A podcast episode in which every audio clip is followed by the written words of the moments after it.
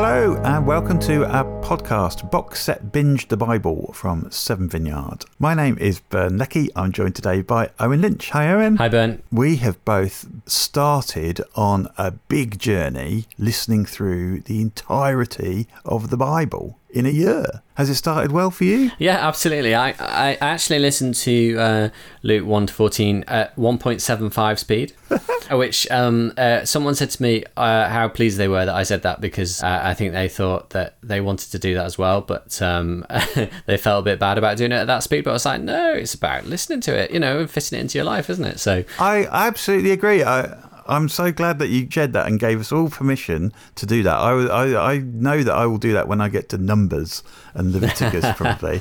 But uh, but no, dive right in. It's that's like the natural reading speed, and I think the whole point of of listening and at whatever speed is to make it sort of flow over us and, and be part of life rather than something that we have to feel we sit down and study in massive detail as if Bible and study ha- had to go together every time we look at the Bible. So I think we're going to find that we get things out of it that we've not experienced before, but let's put that to the test. Yes. And we've been thinking about how we think about the Bible, what it's made us feel, and what it might be moving us to do, to think about doing differently or, or look into uh, doing next. That's a great way of shaping this, Ben. What are your thoughts on the passage we've been reading, Luke 1 to 14? I've been thinking a lot about who this was for. Luke has been addressing everybody and outsiders in particular are included. I'm really excited about that. Can you explain what you mean by outsiders? Yeah, because the Jewish religion was for insiders and still very much is in some ways. For Jews only, you mean? Yeah. To, to be accepted into participation in Jewish rituals, you had to be part of the family, essentially. And people would have to prove that they were part of the family and show where their ancestry linked with recognized Jewish ancestors. This made it kind of interesting but exclusive in the time of Jesus. And around Israel, there were people who were interested in God, who were loving the idea of a big God that wasn't just a local God or a specialist God, but they didn't fully have access to it. And I'm fascinated by the way Luke starts the story addressing it to a, a lover of God, Theophilus, and starts telling him about lots of very Jewish people, like Zechariah the priest. And lots of people I think, who are hearing this story would have had all their hopes in priests or in the law or in religion or in the ceremonies and the things that Jews did around the temple. And they were probably wondering how they could get access and what difference that could make if they could access all that. So I think Luke's very interesting starting that story from that perspective. But then there's a twist, massive twist. He says, effectively, there's a point to all this religion and it's to point to something else. The religious people are, and including John the Baptist, are pointing to a Messiah. It's almost like Luke is saying the whole point of this religion up to this point was to point to something else, something that it would produce. But Luke traces Jesus' family tree not just back to Father Abraham to prove he was Jewish, but all the way back to Adam and all the way back to God. I'm thinking as he's doing that, he's saying that this Jewish hope is in something which is really in everyone's family tree. We're all part of this family tree. Luke's saying this is for everyone. So I'm amazed by that. What are you thinking there, Owen? What I was prompted to think about uh, was the way in which Luke presents Jesus as challenging the authority. Jesus um, came into conflict uh, with the traditional sources of authority. You mentioned the priests. Uh, there were the teachers of the law, the, the Pharisees, and there were the priests. Um, and indeed, of course, there were the secular leaders at the time, Pontius Pilate and Herod, and so forth. And, and, and, and I think that Luke seems to present Jesus as challenging the authority of these, these people, um, but also challenging the authority. Uh, sorry, not challenging the authority, but suggesting that Jesus has authority over the natural world. You know some of the miracles of uh, multiplication of food or you know the kind of uh, calming of the of the storm. Also luke seems to present jesus as having authority over spiritual beings. And we there's the uh, famous story of jesus uh, sending demons into a into a herd of pigs and then them rushing down the hillside and drowning in the lake. And um, so there's this this idea that Luke is suggesting that Jesus has authority over all other powerful things that we think have authority over us, which I find quite interesting. That's awesome, isn't it? Yes. Now, I think it's good for us to explore not just what we think about the Bible, but to be very conscious about how we're feeling. Um, not every uh, Bible scholar thinks feelings are, are the best place to go and mine in, in terms of interpreting the Bible, but I disagree simply because I think feelings are part of who we are. And I think God wants to engage all of who we are. So, how does that make you feel when you think about this this idea that Jesus has this massive overarching authority? I think it's reassuring. I'm reassured that this person whom I have a faith in, a trust in, has more power and authority than any other source of power or authority. That's really reassuring. Makes me feel comfortable. Uh, I don't know if you do this, Ben, but I'll wake up sometimes at five in the morning and my mind will be, you know, thinking through all of the things that are on my mind. Um, and it literally is everything. It's amazing how your brain works, isn't it? Um, and sometimes I need to get out, out of bed, just walk around for a moment, then get back into bed and go back to sleep again. But invariably, in that at five o'clock moment, uh, my my thoughts will turn to Jesus in the midst of uh, a sort of irrational anxiety that's kind of floating around my mind, and that settles me. And why is that? Well, that's because I've got this trust that God is bigger, Jesus is bigger than all of the challenges that face me, and more importantly, that that Jesus loves me and has my best interests at heart and works for my well-being, and that's reassuring. So actually, this the, the, observation that you know that, that Luke is trying to demonstrate here that Jesus has authority over all things that have power over us mm. is quite reassuring. Makes me feel quite comfortable. I, I can I can see that, and I feel that too. And uh, actually, that makes me think as well of the relationship that parents and children uh, can have. And, and and like one of the most important things that parents can do is make children know and feel that they're loved and lots of things can then happen mm. in terms of sort of development and, and challenge even uh, in a in a in a loving atmosphere, and and I get this mixture from Jesus that he's the the, the child of Father God, but also parenting followers and leading followers in a in a in a way that is that mixture of making sure everyone knows they're loved, but also making sure everyone knows actually there's more to life and there's potential to stretch into. And and and God loves us massively and has things in store for us that are better than we knew. And that's that that really gets me kind of excited but nervous at the same time do you, do you get that yeah absolutely yeah so uh, I think I think my feelings about reading these the these first 14 chapters I'm really excited about how consciously Jesus is is setting out the thing that that what he's doing, this kingdom of God thing that is rolling out, is not just for an exclusive group of people. It is for everyone. It is inclusive, hmm. and he goes and makes so many examples of people who were excluded for different reasons. Maybe because they weren't Jewish, but also maybe because they just didn't get things. Maybe because they were poor, maybe because they were ill, or uh, and, and, for lots of reasons, people could have felt like outsiders and felt they were just not on the track to getting all the best out of life. And Jesus comes along and and he's very thoughtfully determinedly get including people that make other people go, "What you mean them as well?" uh, you know, and that's that. That for me is exciting.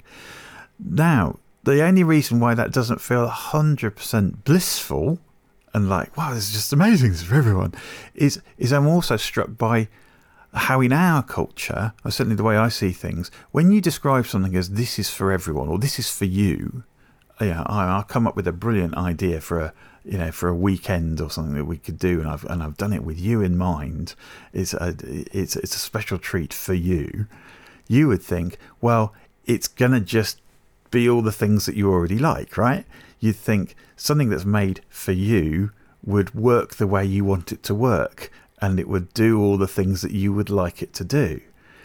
Jesus comes in with kind of a different idea and says, actually, this is for you, but it's also going to be challenging. It's going to start to challenge the way we we think about the world. It's going to change the way we make decisions or, or, or employ our instincts.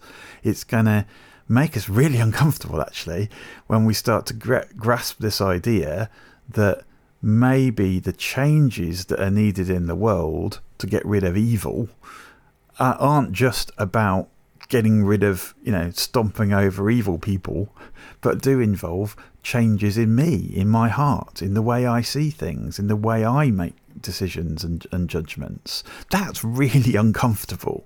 And and it's even more uncomfortable trying to share that with someone else and say, actually, would you like to do that as well? Because it's because that's like a judgment, isn't it? It's like you're you need to change the way you see things, mate. But I think the the feeling is that that, that, that I get is that well, it is a valid thing to share. That is what Jesus shared with everyone, and and specifically, it's a challenge for me, uh, and and the way I process things uh, too. So I'm feeling involved with that, but also uh, challenged. Yeah, that's interesting. So, do you think that'll change your behaviour in any way? Yeah, I think it. I mean, I think it already is actually.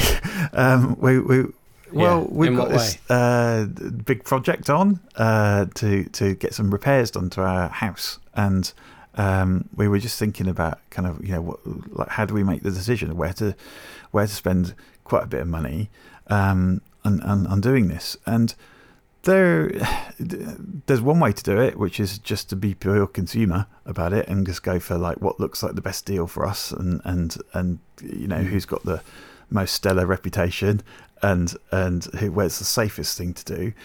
But I must admit, this has also introduced the idea that maybe, maybe there might be someone who looks a bit more like an outsider. Maybe there might be someone who's who actually, you know, would it would be a really good idea to invest in them and the people that they can employ and bring along, and that we might want to have more than one thing in mind when we think about what's the best way to deal with these resources, what are we really looking for to happen? Is it just to hmm. fix our roof, or is it to uh, you know to, to employ some other people and have some good conversations and, and, and, and see other good things happen? I don't really know how to answer that question. I don't want to be all kind of soppy about it either. It's a genuine job that we've got to get done, but um, I'm conscious from what Jesus has shared about how we approach things in life and how we handle resources well, that we want to do it in a kingdom way and not just in a way that feels right for us. Yeah, that's really cool. And it's and it's funny, isn't it? Because of course, you know, I know I asked you that question, and you've been part of a church listening to people talk about the gospel for years and years and years.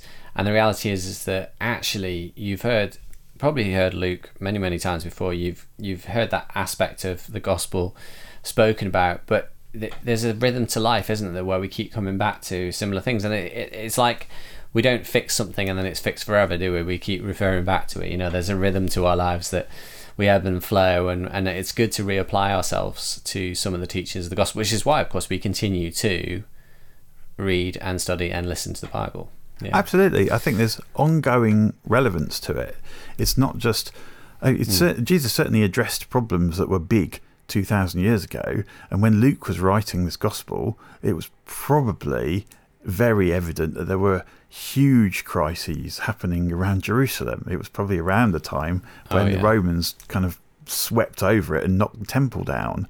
And, and Luke's putting together the account that helps people make sense of well what's god doing you know in the middle of all this hmm. horrible drama and crisis? What's god doing? Can you find hope somewhere? Yes you can. Look at this guy. He's he's he's hmm. bringing a kingdom and and hope of of a much much better world a much better way of life.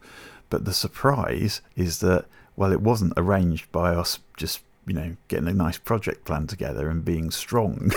It was it's arranged by god showing us how to do things differently from from how we thought. Hmm. And not just a small clique of people but potentially everybody, and I, f- I find that absolutely awesome, and uh, and still very much very very relevant today. And I think Ben, that that kind of reminds me that you know that Luke had an agenda when he was writing the gospel.